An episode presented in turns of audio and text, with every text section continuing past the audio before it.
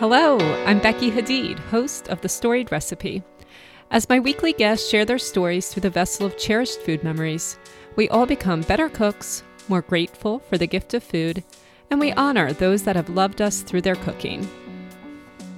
One of my first questions for Letitia Clark, author of the stunning book Bitter Honey, was this How should I classify your book? It is, of course, a cookbook full of recipes that Letitia discovered when she moved from London to the remote gem of an island, Sardinia. But Letitia agrees the book is more part memoir, part story, and part manifesto about a way of life and eating that is all but foreign to most of us. After that, my aim was simply to ask Letitia questions that I couldn't answer from reading Bitter Honey, which I loved so much that I devoured it from cover to cover in one evening.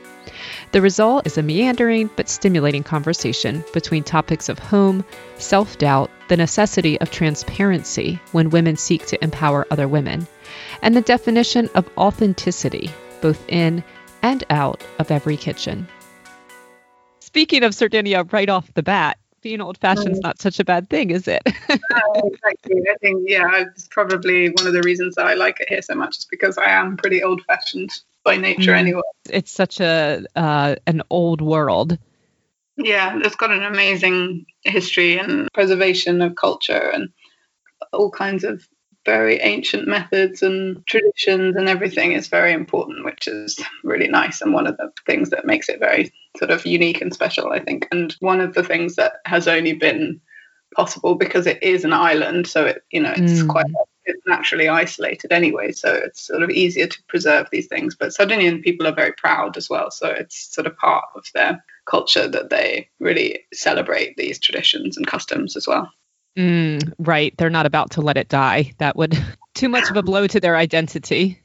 Well, I think it's you know it's the same with everywhere. The sort of younger generation are not necessarily that interested in in preserving a lot of the older methods and techniques, but because the population is mostly still a bit older, those things still happen and are still made in a certain way. But definitely, kind of the the emerging generation now are all moving abroad anyway because there's not really much work in, in Sardinia for them. So I mean, it's it's a kind of cultural phenomenon all over Europe because financial crisis and everything. A lot of young people mm. leave their homes and go and look for work in London or in Rome or you know the sort of capital cities. So it's right. there's a lot of pride still, and I think even when young people move away, they become more aware of this amazing cultural heritage that they have, and then they want to right. actually when they come back to Sardinia, a lot of people open things or do things that then promote those that, that sort of heritage. So it, it, does have sort of ups and downs, definitely. Mm, mm, it's cyclical. Yeah, exactly. Yeah. Mm, mm. Well, you kind of already given me a new perspective on your book, Bitter Honey, because I mentioned last night that I actually did read it cover to cover, which I rarely do. That's with really a, nice to hear. I like And actually, I was chauffeuring my teenagers around quite a bit yesterday, and my oldest son read quite a bit of the book. He was and was bookmarking recipes that we could try. Oh, that's really nice. So you have kind of, I feel, given this gift to the world, certainly to me and to my family. But I guess I'm just realizing now what a gift this book is, probably in many ways, as the years go on, to Sardinians as well, because it is such so much more than a compilation of recipes. Well, it's a bit of a memoir about you, it's a discussion about a way of life, it's an explanation I think, in some ways of agriculture and history. I learned about new new produce, you know. So I guess my first question is, how do you classify this book? Have do you when you talk about my book, do you say my cookbook or do you feel that it's something so much more than that? Um, well, it's actually it's a really interesting question because no one has asked me that before. Like, mm. no hmm. one has. Said, How would you classify this book? Which um, is a shame because it's a it's a good question and it's a question mm. that I would like to think about the answer to. Um, so I'm glad that you asked me. And I think anyone that writes is always primarily a reader. I think, you know, before you write, you have to be a reader. You have to love reading. You have to read a lot. You have to, mm. you know, feel inspired by other books. And I think, and I've never just read cookbooks, but cookbooks mm. sort of became the books that I read the most of once I started cooking professionally.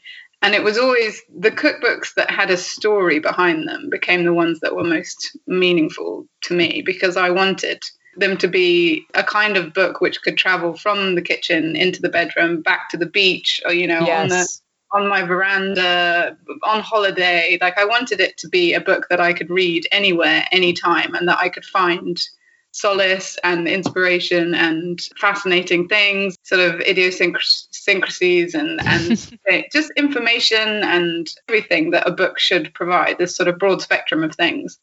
When I started Bitter Honey, I wanted to tick all of those sort of boxes because I think one of the wonderful things about food is that it is this sort of metaphor for life because food isn't just food, obviously. I mean, food is about people and families and traditions and um, travel and culture and heritage and so many other things. And I just think that was something that I really wanted to to get across. So to classify it in one word or in two words is you know is pretty hard. But I think I have actually written on the notes because I printed out the questions that you sent me, and I've mm. written it's a it's a sort of part memoir, as you say. It's part story. It's part manifesto, if I could say that without sounding horribly pretentious. But mm. it, I wanted to be to sort of put across this idea of eating and, and cooking that was, you know, based on simplicity and this idea that you don't need to be hugely wealthy or to have access to all these you know, exotic ingredients to create something really delicious for yourself or for your family. So in that mm. sense, it is so it's kind of memoir, story, manifesto, cookbook. That's what mm, I. I love that. yes, and I I wouldn't have said manifesto because I think of that word as militant and aggressive, and there's nothing militant and aggressive about your point of view. It's actually very inviting. You invite us to a point of view. Um, yeah, that's and, interesting. I guess you're right. Yeah, manifesto. It does have a sort of political kind of which is not exactly yeah what I'm going for. But you're right. Yeah. No, well, but I think that you accomplished your goal because I absolutely walked away with this. In fact, I added questions in this morning about how do we accomplish here, how do we accomplish this way of life that you have made seem so superior and wonderful and inviting. And the other way I think that you are very successful in your book, the other thing that you bring in is it's certainly not a novel, but the way that you introduce us to the characters. I feel that I know them a little bit and I feel intrigued by them. I just read last night of Great Aunt Teresa um, who was oh, jilted at the author. And I think she could have a book all her own, you know? I think you could do spin off books from this. yeah, no, she's a brilliant character. And I think that was, yeah, that was one of the things because like i said in the sort of last response you know food is so much about people and recipes yeah. come from people and i mm. think that you know the people that give you the recipes and and the reasons that they do the things the way they do and they cook the things that they cook and there's so much kind of backstory behind everything that you know i have recipes that my grandmother wrote out by hand when you know that i keep just as sort of bits of inspiration that i might use in a book one day because the way that she writes things and you know, my grandmother was the person that inspired me to cook in the first place. She was kind of my, my biggest inspiration. And I've got a recipe of hers written out that is stuck on my desk. And it's, she was terribly dyslexic, which was a real really? shame because I think that she would have been a writer. She had this brilliant imagination and a really great sense of kind of humor, and but she couldn't write properly because you know she she was very dyslexic and very embarrassed about being dyslexic because back then it wasn't really something that sort of people were aware of or that you could do things to help with. So, but she's written this recipe for this very retro shrimp mousse and she's written it shrimp mouse and i just think it's mm. like a sweet thing but it just reminds me so much of her and just but yeah so i think the characters that i met here in sardinia was and, and being part of luca's family and you know one of the greatest things well i mean lots of italians would say it's also you know a negative thing but it, it's mostly a very positive thing that Italian culture is, you know, that there is so much importance placed on the family. it's something that I think a lot of the kind of maybe American culture and English culture has lost quite a lot. That you, you have this closeness to your grandparents and your aunts and your cousins and your uncles. And I mean, I know my family, sort of English family, we really don't, you know, I see my cousins once every 10 years or something. But mm. like Luca's family, you, you know, you have every Sunday with the big family. And then it's just a completely kind of different culture. So mm-hmm. I wanted to include those characters as well because the sort of family aspect is so important to Italian life you captured it wonderfully. It, so, as I was coming up with questions, I really didn't want to ask anything that people could read in the book, mainly because, really, in a way, what value would that bring to them, you know? But just because it's such a fascinating title drew my attention and because the story behind it is so interesting, do you mind just sharing why you chose the title Bitter Honey? Yeah, so I think um, because obviously I think anyone that cooks, you know, is passionate about cooking, well, you then become passionate about produce as well because you realize that the things that you're working with obviously are just as important as the things that you make. Anyone that loves cooking gets geeky, I guess, about produce. and one of the first things that I looked into when I moved to Sardinia was the sort of specific products you know that were just made in Sardinia that would be interesting to find or to try or to write about. So, you know, I was looking into things like Bottarga and um, the special cheeses that are made here, or the pecorinos and things. And then I found this sort of website that was talking about this bitter honey, and it's really, really unusual. And I think it's only made in Sardinia and Corsica, which which is literally just next door to Sardinia. I just thought it was such an amazing sounding product. Just I then saw the trees you see these amazing little red berries, which are a product of the tree which the honey is made from, and it's it's a really beautiful tree, and it grows wild everywhere, which is kind of amazing. And and the honey itself has this extraordinary flavor, which is sort of initially very sweet, obviously like every honey, but then this sort of back note of bitterness. It was a really fascinating product, and it was a very great summary of Sardinia in itself, and also a kind of metaphor for life. You know that there is yeah sweet and bitter in life and one, one doesn't exist without the other and and the, you know having the existence of the bitterness makes the sweetness sweeter and i love also the prevalence of bitter flavors in italian cooking and italian drinks and you know campari and all of that stuff it just came to me as the kind of perfect title well i think it's fascinating i think it's part of the allure of the book I hope so. Yeah, I hope it's. It's funny because I it kind of chimed with a lot of books that I'd read about Italy previously. There's a book mm. by an English food writer called Sweet Honey Bitter Lemons, which is about him driving around Sicily on a Vespa, I think. So I liked that it was sort of a, a mirror of that as well, because that had been one of my favorite books. It's another reminder that everything about this book is so personal. It really is almost written like a letter from you. You really get your voice very clearly. Um, so I appreciate that about the book, and I think it comes through at the very beginning on the title. So well done. Thank you. That, that's really like it's so nice to hear because that's really what I want. It's funny because I when I worked in kitchens as a chef, I was always getting told off, and my head chefs would always say, "Don't take it personally. Like you take everything so personally," and I would always be like, "But you know, being personal is a good thing. like it's good to feel things deeply," and and it was always kind of used as this insult like oh if somebody didn't like the food i used to take it incredibly personally. And obviously my chefs would always be like don't take it personally. But i, but I put my heart and soul into that dish and of course i'm going to take it personally so. Yes yes, I so relate to that, Letitia. I appreciate you saying that. I think you found your right place in the food world to create these books like this that are deeply personal because I think that's what it makes it so unique. And it made me laugh multiple times. You know, you talk about being hungover. You you are very um, permissive in the way that people can adjust the recipes and how, and you empower people. And I'm glad that you found your place outside of professional kitchens, and you might be you might be blessing even more people this way. So I hope so, and I hope like one of the things that I think I found so hard about working in kitchens is just you know people don't give you that sense of reassurance because it's it's a stressful environment everybody's in a rush and i think people forget that you know like people need constant reassurance and i think often there's in in the workplace there's not this culture of kind of affirmation there's a culture of kind of criticism and and rush and stress and and i just think it's so wrong you know like the, you need to encourage people and i really wanted to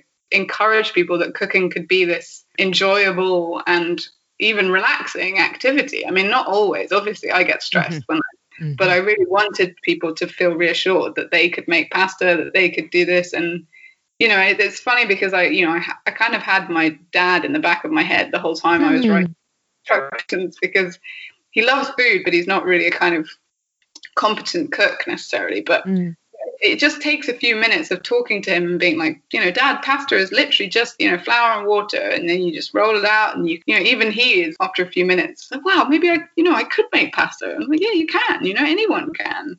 And I think another thing, I mean, I'm just going to like ramble on for ages about professional kitchens. I'm another, glad. Please do keep going.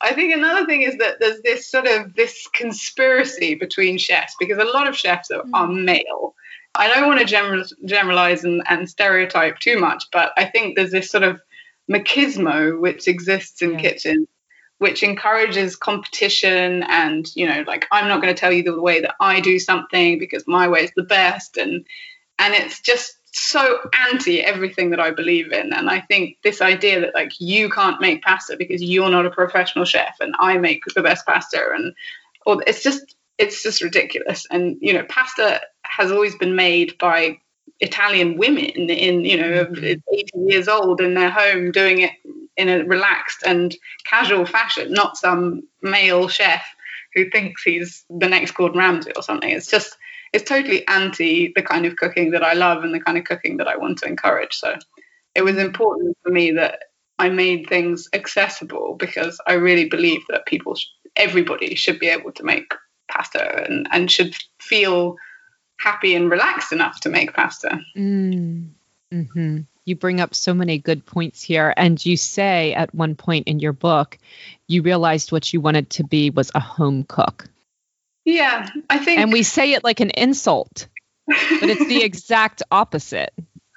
Exactly. I think you know this idea I, i'm always talking about and thinking about this this differentiation differentiation between what what makes a chef and what makes a cook um, mm. And I think, you know, the difference. I read a quote from an English writer who I like a lot who said that, you know, chefs do it for money and cooks do it for love. And I feel like, I mean, it's not always true because some chefs do obviously love what they do, but I think part of that is definitely true. And that's the defining difference. You know, when you're cooking at home, you're cooking for your family and people you, you love, and or you're cooking because you're really enjoying it. When you're cooking in a restaurant, you're doing it because you're paid to do it. And there's a very different sort of story behind the dishes that you make. And I, I felt like by the time I'd finished in professional restaurants, I wasn't making food that I loved. I was just making food that I had to and didn't like the whole like feeling behind it. So what you just said that chefs cook for money and home cooks do it for love. You know, when I am making a dish for my family, I know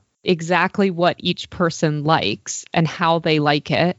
And I'll maybe over caramelize the onions for one person or say, well, I know he likes them raw and my sister in law doesn't like tomatoes.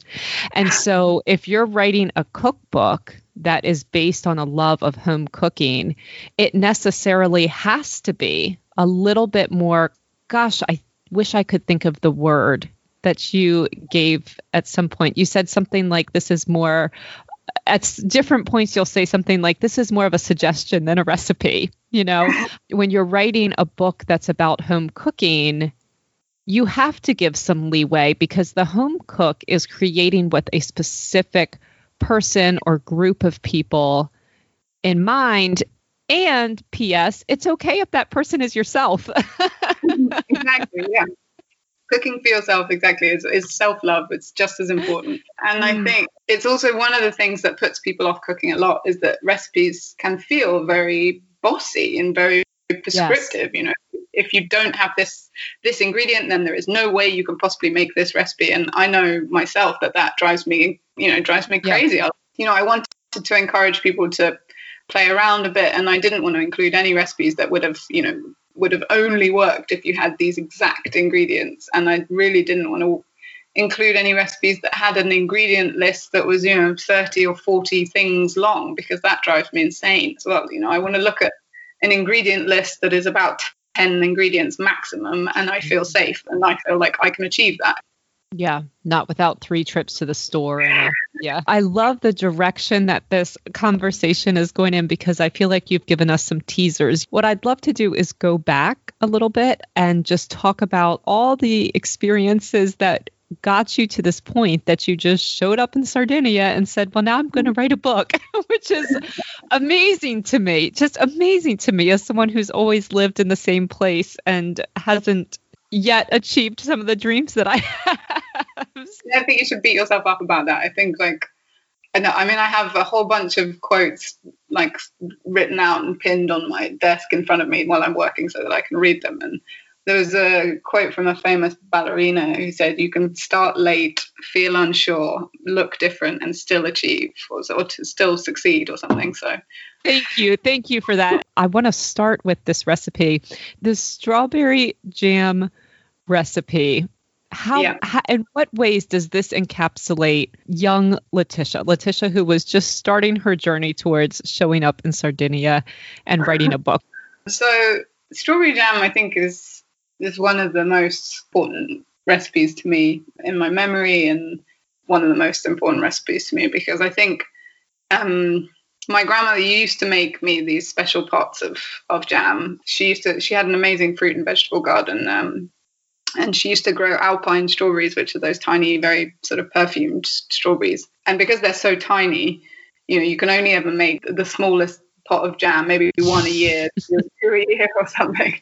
So it was always incredibly special because it was they were so small, and then and she would always label it with my nickname, which was Tootie.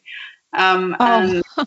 and it was just really special. And you know, every time I went to see her, she would give me this tiny pot of jam with my nickname on it, and she never made it for anyone else. And it had this flavor because that variety of strawberry is is very kind of specific, and it has this very very sort of flowery floral flavor. And then you know, growing up throughout my life, I've always I've always loved strawberry jam the most of all of the jams because it is also, you know, one of the most precious because strawberries are expensive and, and they're only in season for a little while and they can, you know, you can get very bad strawberries and it's mm. quite difficult to find really good ones. So it has this kind of precious quality. Which, yeah. And I spent all of my childhood in Devon, which has this sort of strong culture of cream teas, which is mm. sort of the only thing that Devon is famous for internationally.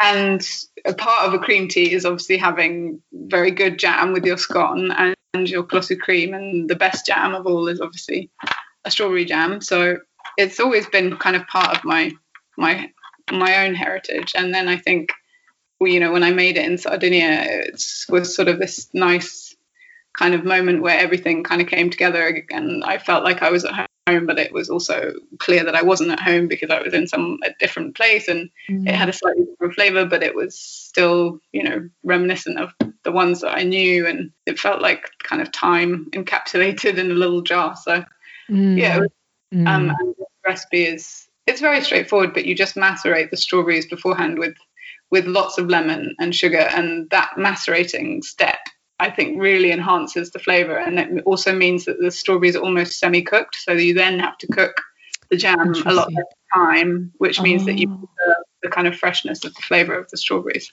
I see. And this is so interesting because I was wondering if your love of cooking went way back, but I feel like even more deeply than that, it's your love of you know, you talked about the manifesto of simple, fresh ingredients in this book, and it sounds like from this jam recipe, that is what I mean. It's it's it would go so far back in your life. It's almost like that was inbred in you. It's- yeah, I think um, you know, like I said, my my grandma is obviously like sort of first and biggest influence in my kind of eating and cooking life, and she she was a passionate gardener. And and even when she lived in a house because later in life she had to move into a town uh, because my grandpa was ill and they needed to be near to the doctors. So she moved into a house which didn't really have a big garden and she still managed to grow lots of potatoes and carrots in little pots. And you know she was always finding a way of doing it even if it wasn't even if she didn't have the space or whatever. So it was just really important to her to have these things and I think you could taste the difference so much. I mean, I still remember the flavor of, you know, a potato that she had grown in a little pot outside and the carrots that she used to pull up. And she always used to pick them everything quite young because she always said the flavor was better. And even though that kind of goes against the the idea that obviously there's more of something if you leave it for mm-hmm. longer, you know, a, carrot, a carrot gets bigger, so you get more yield. But she didn't really care. It was like less is more. You know, you get a tiny carrot, but just the one, and you'd know that the flavor would be kind of mind blowing. And I think my mum, my mum's pretty good at fruit. She has a couple of fruit bushes and rhubarb and um, fruit trees and stuff. So it, it's always been kind of part of of my life. I've been lucky, really lucky to have kind of fruit and vegetables that have been grown nearby or at home. And I did live for, until I was 15 in this house with a sort of orchard, which was amazing. Now I think about it, but it, back then it was just we used to do the apple picking every autumn. if it's okay, I I want to read this quote that you that you wrote because this I'm I'm curious. I'm curious if I misread it. I read this, you know, I grew up in Devon in a farmhouse with an orchard and I thought like that would be my Sardinia. I, hmm. would, I would go to a farmhouse in Devon and write a book about but then you finish it with an orchard full of decrepit apple trees. Autumns were spent picking apples for my father to turn into a lethal cider or to be boiled into a wobbling amber jelly. and then you write again, this is the beginning of your manifesto. I learned then what I still believe now that often the best things in life are the simplest, like an apple picked from the tree. So I am curious about it seems so ideal but it almost seems like for you, it didn't quite feel right at the time. Or was it you were just a child and everybody chafes and yearns to go to the next thing? Well, I or did I misread it? No, no, no. I think um, I see what you're saying, um, and I think the, one of the reasons that I used the words that were a bit sort of more, um, I guess, well, not negative necessarily, but you know, and actually, I had a conversation with my mum about this. My mum does do quite a lot of reading of my work, thankfully. Mm because I trust her opinion, and she's a very avid reader, and you know she's articulate and clever. So I sort of I always send her things that I'm writing, and and I sent her the first paragraph, and she was like, it, "It's all a bit too perfect. I think it's important that you show that you know this was a very real place. It's not this sort of dreamy orchard with." You know, my childhood was in many ways idyllic, but it wasn't, you know, by any means perfect because there's no such thing. So I think that's why I used some of those words that are a little more kind of a bit less perfect kind of thing. Mm-hmm. So that was part of the reason that I used those words. And my dad did make really bad cider. I mean, it wasn't like this. he always forgot and left everything too long, and it was always exploding, and it was always really sour and horrible. So like it was, it was fun, and but it it was just important to me that it wasn't this kind of perfect dreamy world because I think more than anything, you know, I want to be kind of real and authentic and. I appreciate that. And then I guess everybody always has that sense of kind of the grass being greener on the other yes. side, and and Italy has this kind of romantic feel, which I mean, it's there for a reason. There is, you know, Italian culture and Italian food and the Italian way of life is very appealing and attractive for many reasons. You know, not least because of the weather, um, which is obviously a huge improvement on sort of British weather. But I think I've always been fascinated by travel and I, learning from other people, from other cultures, eating different foods from different places. And I've sort of, part of me always feels like I'll end up in Devon at the end. But I think I wanted to to break out of it a bit because everybody at some point finds the place where they grow up a bit stifling or maybe a bit limited. You know, I mean, I went to London because that's where the jobs were. But I just knew that I didn't want to be in London long term because I'm not really a big city person. But by the time that I met Luca, you know, I was ready to move away. And I said to him, you know, we could do, we could go back to Devon and open something. And he said, well, you know, what, what am I going to do in Devon? Let's try Sardinia. And that's kind of how it happened. Well, it's interesting because whenever I invite a guest onto the podcast, the universal response is well, my story is not that interesting. um, and I think that it's the same with home. Home is just home, and we might remember it with some nostalgia, but yeah. it's still every day to us. yeah, and it's only when you when you move away that you then come to appreciate it. Mm. So give us like the stops along the way. So I went I went to university mm. and I studied English literature, but I was always sort of torn between art and English because I my other passion was always drawing or painting. So I ended up choosing English because I thought at least I'll be able to find a job.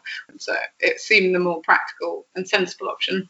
So mm-hmm. I chose I chose English literature, and then I graduated, and I had no idea what to do. Um, and I sort of knew that I wanted to write, but I wasn't really sure what I was going to write about. I didn't really have a sort of subject. I was mm. sort of very vague about the whole thing. Mm. So I thought, well, I'll go and find some experience, and then I'll I'll write about it afterwards. So I sort of hmm. started working in a in a pub just as a waitress because it's you know kind of what everyone does when they don't know what else to do. Like, I realized that I was being really nosy about what was going on in the pub in the kitchen because there, was very nice food, and I was kind of talking to the chef a lot and asking him how he would make this or what he would do with that. And eventually, they lost the chef in the kitchen, and the chef said to me, "Well, you're you know interested. Why don't you come and move into the kitchen and, and help me out instead?" So. Hmm. I moved into the kitchen and started working as his sort of sous chef. I mean, having not done anything before other than sort of home cooking, but I learned quite a lot there with him. And then I decided that I'd sort of saved up some money by this point, and I decided that I wanted to train properly. So I went to cookery school, to Leith's Cookery School in London, um, and I did this sort of professional diploma there, which was an amazing experience, and I learned a lot. It's very kind of classical French food, but it's mm. you know all the basics are covered, and it was a great experience. And and then after that, I went to work in my first restaurant, which was in London. Um, and I realized a few months in, maybe six months in, I suddenly thought, I don't know if I'm cut out for this because service was really, really, really intense, and mm. I was always crying. I mean, I found I found it so difficult mm. and so mm. stressful, and I was terrible at dealing with the stress, and I just used to cry during service all the time. Um, mm. and you know, I would get because it was an open kitchen as well. So customers would sort of walk past and see the chef kind of crying, and it was, it was really embarrassing. And my head chef was just my head, oh. my head didn't really know what to do. He was a bit like, "Oh God, could you stop crying in front of the customers, please?"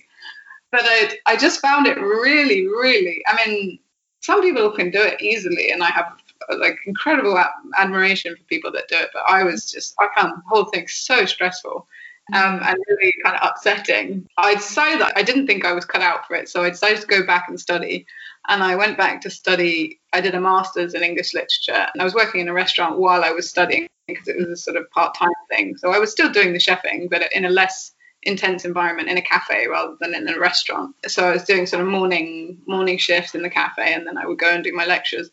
And so I did my master's in English, and then I I actually went to work in publishing for a bit because obviously I love books. And I worked in publishing for about two or three years. And I just realized that I wasn't, I also wasn't really cut out for office life because I, I love talking and I love joking. And I just didn't really want to sit in silence all the time. And everybody in, in a publishing office you know, is very busy kind of reading or editing and nobody talks and i found that you know I, I was used to this kitchen environment where everybody is chatty and casual and and and even if it's stressful you know you also have a lot of fun. You laugh a lot as well. And i found the office environment really quiet and i've i thought oh, i don't know if i'm cut out for office life either.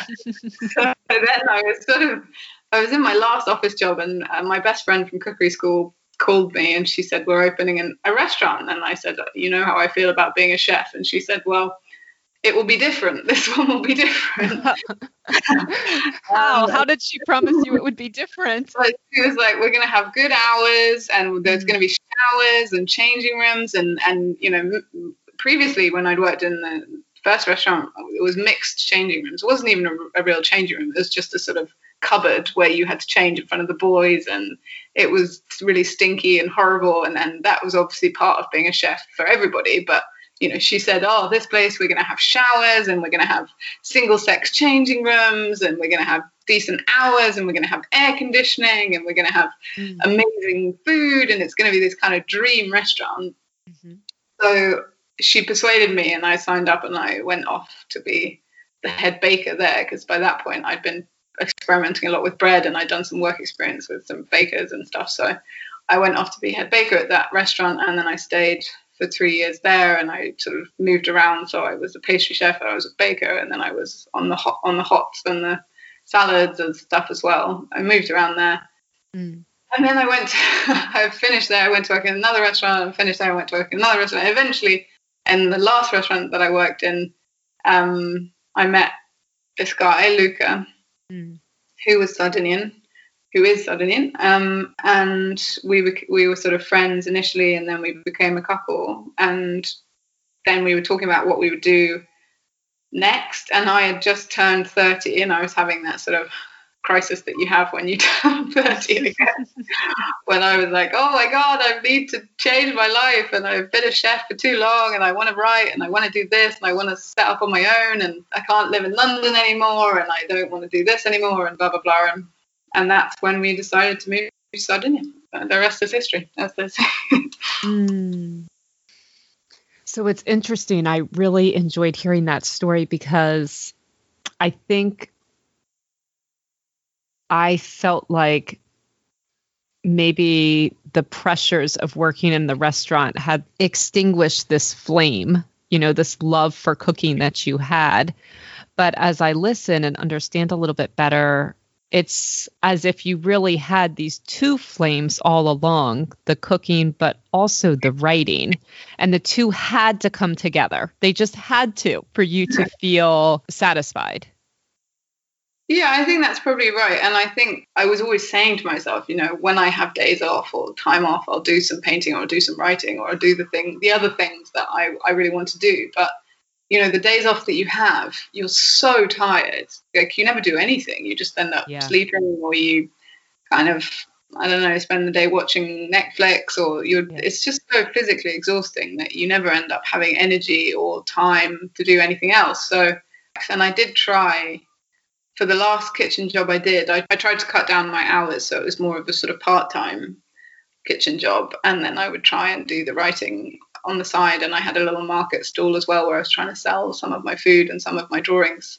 So I was always trying to sort of balance everything, but it was just really hard to to be able to fit everything in with the sort of limited time that you know we have every day to try and do all of those things was almost mm. impossible. So I feel really lucky and happy that I've managed to kind of get to a point where I have a, a, bit of balance, but there is still, I mean, there's still so many more things that I want to do. So, yeah. Of course, of course. yes, yes. You know, you said, well, let me go off and get some experience and find something to write about. Well, your plan worked. it did work, and you got to do what you set out to do. Um, which is enviable and wonderful and exciting and inspiring. And I'm happy for you for that. Thank you. And, and excited to see what comes next. So I'm curious do you think, you know, like you said, you were just always trying to do this and it could just never come together. You know, there was always the plan for the next week you would have time, but the time was never there um, to fully commit to integrating all of yeah. these gifts and talents that you have. You talk in your book a lot about the way of life in Sardinia. And of course, also, it was just a massive change. I mean, you left everything behind to move to Sardinia. Do you think you could have gotten to this point without making such a major move and particularly without a move to a culture that has values that are so different that you really could slow down. Like, could this have been written, subject matter aside, could this ever have been written in England? Um, well, I think that's another another really good question. And I think actually the funny thing is that even though you know I do talk about the Sardinian way of life a lot, sorry, um, and I do admire the Sardinian way of life, and I try to sort of as- aspire to it. I'm not actually very good yes. at relaxing. Yes, right, right, right, right. Um, exactly. Yeah. And, and, it's one of the things that Luca and I used to sort of fight about the most yeah. is that Luca is a brilliant relaxer. You know, he, he is he is the king of relaxation and he used to find well he still finds me annoying i mean we're still friends so we still see each other and chat and everything and he yeah. he finds it incredibly annoying that i can just never relax and I don't know if it's being English or being a woman or being uh, from my family or just my my own nature or whatever it is, but I am almost incapable of relaxing. And I think something that Sardinia has has has helped me to do is to relax a bit more and also the summer i mean part of the reason that this way of life exists is because it is so hot for so long in the summer it's just not possible to do anything. It really isn't. Like you can't you can't cook, you can't go out, you can't do anything. It's just unbearably hot, and people just sit around inside and talk about how hot it is. You know, for for six years, it, that's just what happens. Um, so I think that kind of has changed me a bit, and I think this enjoyment of summer because when I lived in England, summer didn't really mean anything to me. It was just kind of you know, another season that you carried on living the same life that you'd lived the rest of the year. But and I think this year, this, is my third summer in Sardinia, and it's I've I've got better at enjoying it and actually going to the beach. And I still can't spend longer than a couple of hours lying around. I find it really difficult. and I can also have a proper lunch, which I never used to do when I lived in London. I used to sort of skip lunch or I would snack or I would eat something kind of on the run. And now I do always make sure I sit down and have a proper lunch of at least a sort of half an hour, an hour. Um, and that's something that Luca and Sardinia has definitely given me.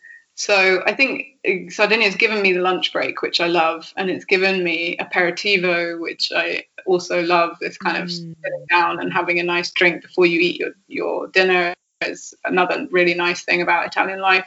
So I do love those things, but I still wouldn't say that I'm someone that can kind of enjoy relaxing in the same way that like Luca can enjoy relaxing. It's just not. Mm. It's not in my nature. yeah, I really don't know if that's because I'm English or because I'm just me, or I have no idea where it yeah. comes from. Mm-hmm. Mm-hmm. You know, my husband and I were talking this morning about COVID and how it's changed us and our family. You know, we're both driven, ambitious people. We have four kids.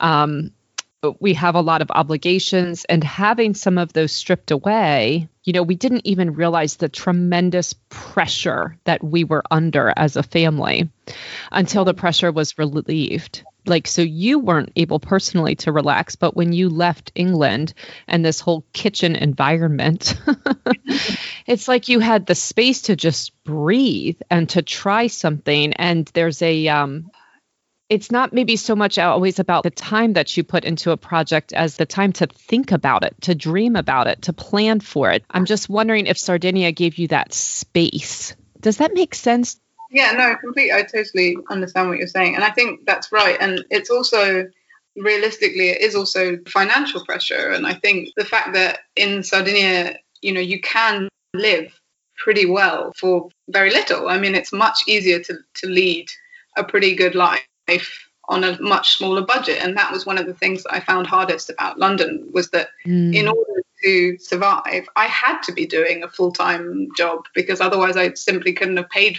for myself. You know i couldn't have paid my rent i couldn't have paid my food i couldn't have paid for my travel. So there was no chance that i could take a step back and, and yeah. dream about writing, writing a novel because i just wouldn't have been able to cope financially. So yeah. Yeah. I think that was another thing that was a real release and cut you know when when we moved here i actually lived with luca's family for the first year so i ah. I was completely relieved of kind of financial pressure in terms of rent because rent in london is is huge you know i was paying yeah. the, the the major part of my salary just in in renting a room not even an apartment you know just a room yeah. so um, that was a major help. And that was part of the reason that I was so sort of attached to his family and grateful as well, because they gave me that kind of opportunity to live mm. with them, which is not easy. I mean, living with your in laws is not, is not something no.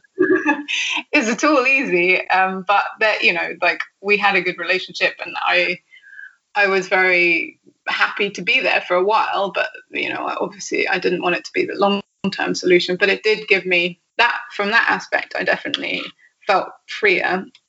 And then I mm. also think one of the things that, apart from the slightly more relaxed lifestyle and that financial freedom, is that Luca, I think I say in the acknowledgements, like without him, you know, I would have never got my ass into gear or whatever. And I think mm. he's, you know, Sardinians are very direct, just sort of famously so. And I think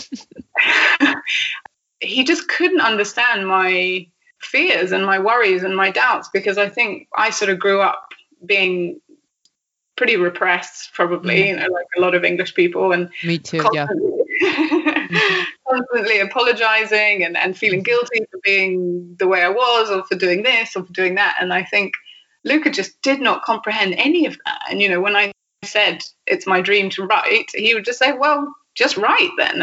And I would, mm. and I'd be like, no, but you don't understand. You know, like people might not like it, and maybe it's a waste of time, and it might not be good. And he was like, it's your dream, just do it. Um, mm. And I think that was just like incredibly liberating for me as well, mm. because and I remember the very first few drafts I would show to Luca, and he doesn't necessarily read in English. It's, his English is pretty good conversationally, but he would never read a book in English. So mm-hmm. I'd have to put it in Google Translate and translate it into Italian, and then I'd give him little excerpts. And he'd read it, and he'd just be laughing to himself. And and obviously, I mean, he loves the bits about himself the most. He's always yeah. like. he's always asking me to read him the bits that are just about him. But he like you know he really liked it and he was like it's good keep going keep going it's good and i think without that kind of encouragement and without his very kind of uncluttered mindset you know just if you want to do something just do it um mm. without that i would have probably never done it so i do mm. yeah. the book is very much also a tribute to luca and to his kind of idea that if you want to do something, you really just get out and do it and stop kind of making excuses. So. Mm, mm. Yeah, I appreciate that. Yeah, I think what I've done is I've kind of like subconsciously been asking you for a roadmap to achieving your dreams for people listening. That's I think that's where these questions are coming from. And you know, I think if, I'm going to be that blunt about it, you have made some really good practical points. You know, uh, just this idea of somehow the financial burden has to be relieved to the point that you can really pursue this. And then it's just as much, like you said, that mental and emotional burden. Yeah. I think it's partly being like a woman. I don't know how many of your listeners are women, but I think a lot of this idea that we need to apologize and, and be yeah. sort of in the background rather than the foreground. And like, I mean, there's so much literature written about this now, and it's great that it's really being highlighted. But I do think a lot of it is is feeling like you have to sort of, you know, not be that kind of forceful woman because it's it's seen as being very unattractive and also very unfeminine, which is I go on for hours about feminism, so let's not even go down that road. but I do think it's sort of ingrained in that was really, and also, you know, the financial thing, you know, people like Virginia Woolf was writing about this 100 years ago. You know, she needed financial security and her own room in order to write books. And that was just a simple practical fact behind it. You know, art is a creative process, but it comes out of a practical reality, which is that you need space and money and time to be able to do it. Yeah. Yeah. And all the memes about she believed she could, so she did, it's not enough right? I mean, it wasn't enough when you were there working kitchen jobs and trying to go to school and try to it wasn't enough. There was not enough money to give you the time to do it. Yeah. There's a practical aspect to it that I think that we all do need to acknowledge. Um, especially those of us, you know, that are in privileged positions. That's a privilege, and I think that it's a disservice to not admit that. And no, I think that in that sort of now more so than ever, you know, in, in all of these things, you're not helping anyone by pretending, you know, like you yeah. help people by being honest about things. And if you come forward and say, look, I can only make this work because I have a husband who helps me financially, or I have a situation which is alleviating these financial concerns or whatever, like that makes people feel reassured and also inspired. And I, I I'm not interested in making people feel inadequate or mm. making people feel jealous or you know that's not part of what I want to do. What I want to do is to make people feel reassured and encouraged. You know, so I do think mm. it's really, really important to be. That's the way that I have found most encouragement and inspiration is reading people that have been honest about their own kind of journeys. So. Mm. I appreciate that. And I do think that that desire, again, that comes through so clearly in your book that you are an encouraging, open, authentic, transparent person. I really do think that that's part of the reason that I fell in love with the book um, and that I'm enjoying this conversation so much. So thank you. Well, also, as we talk about kind of the birth of this book, how soon were you there before you realized this is the subject I've been waiting for, or had you written other books before? Well, I've been writing this sort of memoir Yes. ever since I started working in kitchens, basically, I started mm. putting notes down for this book. So it's been it's been on the go for about ten years, but it's mm. I, I just have no idea how to make it a sort of coherent thing. I mean, it's literally just pages and pages of notes and and anecdotes and quotes, and I mean, I've got no idea how it will ever form into something, but I really hope that at some point it will because it's kind of been there for so long. So I've always written, you know, bits and bobs, but I've never, I guess, when I arrived in Sardinia, I carried on working in a kitchen. We did the first summer season at Luca's parents. They've got a little sort of campsite with a restaurant attached, and I and we did weddings, and it was sort of busy the whole season. So I did that, but then after that, and before I actually got the job as a teacher, I decided that it was time that I was trying. So I was I was doing a lot of illustration illustration as well. I was selling quite a lot of illustrations online, doing commissions and stuff, and mm. I was starting to turn my illustrations into cards and prints and stuff. But I knew that I was I wanted to write something else. When I decided to move, I got in touch with a publisher who I'd worked for, who's sort of my muse or my kind of maestro, I guess, or for, for books. He he's just got an incredibly wide knowledge and he knows about almost everything. And I always ask his advice if I'm looking for something specific. So I I wrote to him and I said, well, I'm moving to Sardinia and I really would like some recommendations of what I could read. And he sort of sent a list, and it, you know, it was about two books long because there are literally only about two books that have ever been written about mm. Sardinia. And I thought, well, this is just crazy that like there's this amazing place that nobody seems to know about and nobody yeah. has even written about. So I also felt like, well, there's a massive gap, you know, in the, in the sort of in the literature of of yeah. Sardinia. It feels a shame that nobody had written much about it. And Luca, that was another thing that Luca was very kind of passionate about. He was like, you need to write about Sardinia because people don't know about it. Mm-hmm. There was sort of a few things that came in together. And then I obviously knew that I'd always known that I wanted to write. So it seemed that that was the thing to start writing because it was sort of missing. I did feel like a huge weight of responsibility because mm. Luca was there like, no one has ever written about Sardinia. You must write about Sardinia. And, and I was kind of this, obviously, like tourist and definitely right.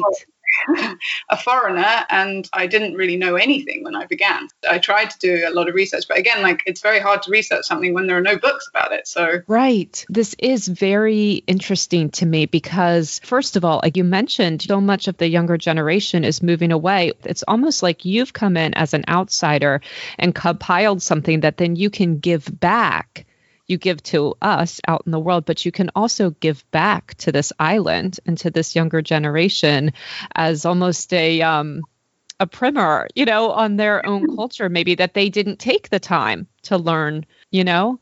Um, yeah. But I but I am curious if you say you felt pressure as an outsider. Do you think the book is more or less authentic because you're an outsider? And then also, you talk a lot in this book and about releasing ourselves from the burden of authenticity. So maybe can you talk about those two together and whatever may make sense to you?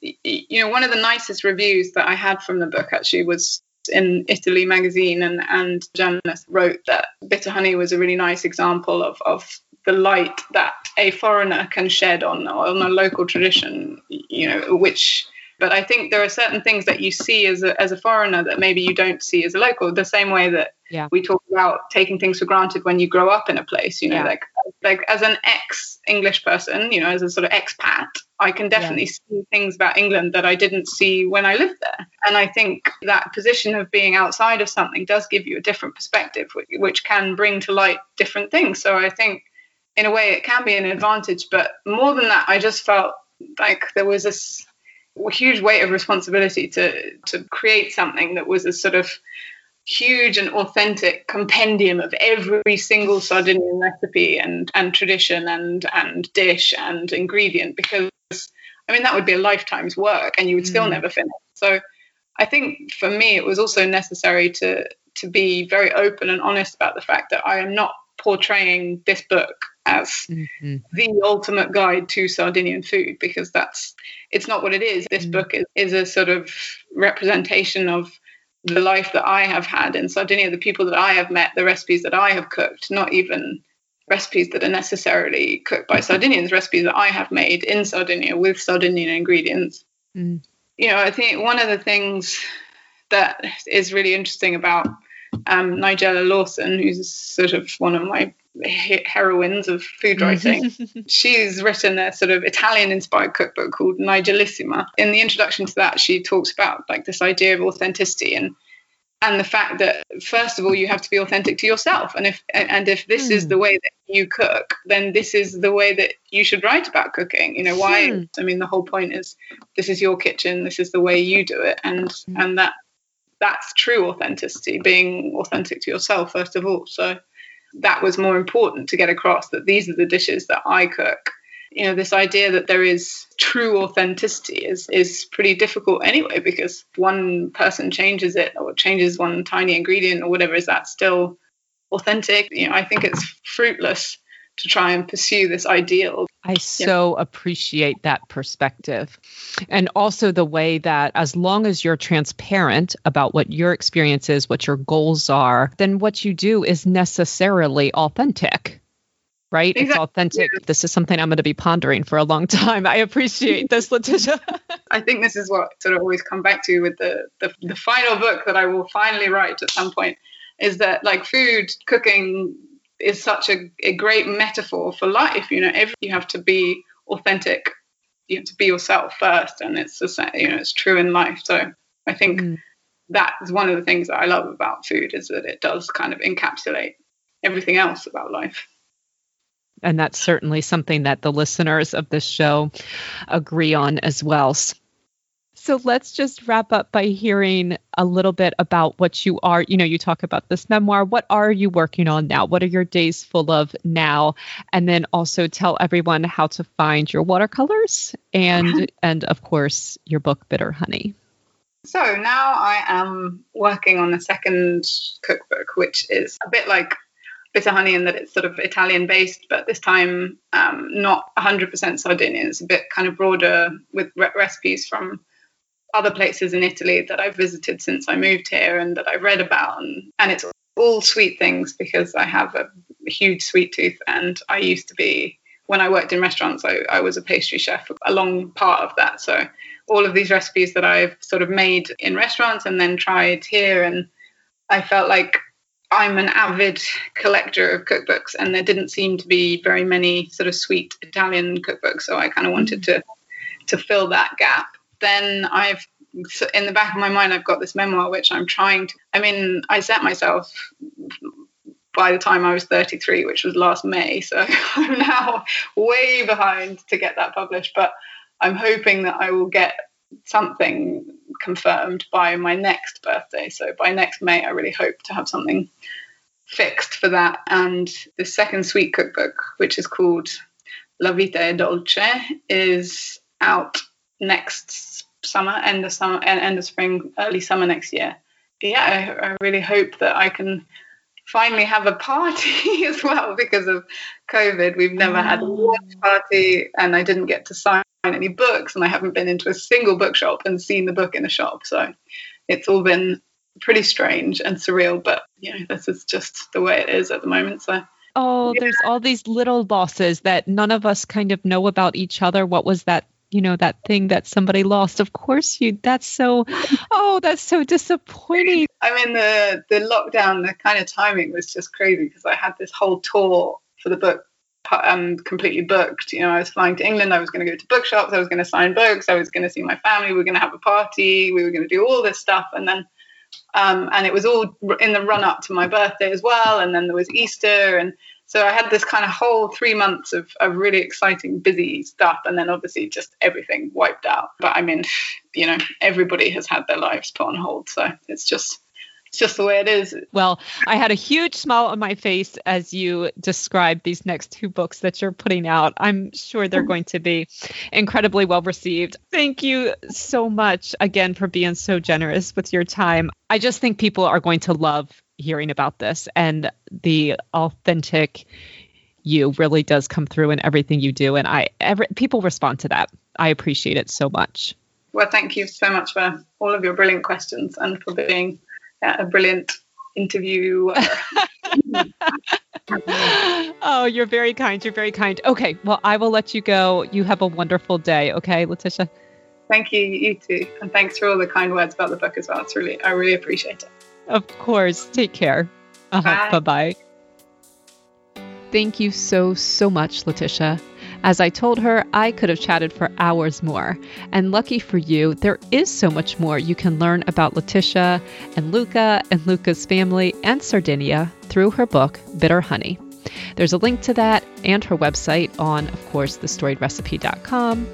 P.S. I'm not an Amazon affiliate. I will not receive anything for sharing Letitia's work. I would just love for you to enjoy it the way I did. In the meantime, I would appreciate your support of this podcast by sharing the episode with friends and family by email or on social media. Thank you and have a great week, my friends.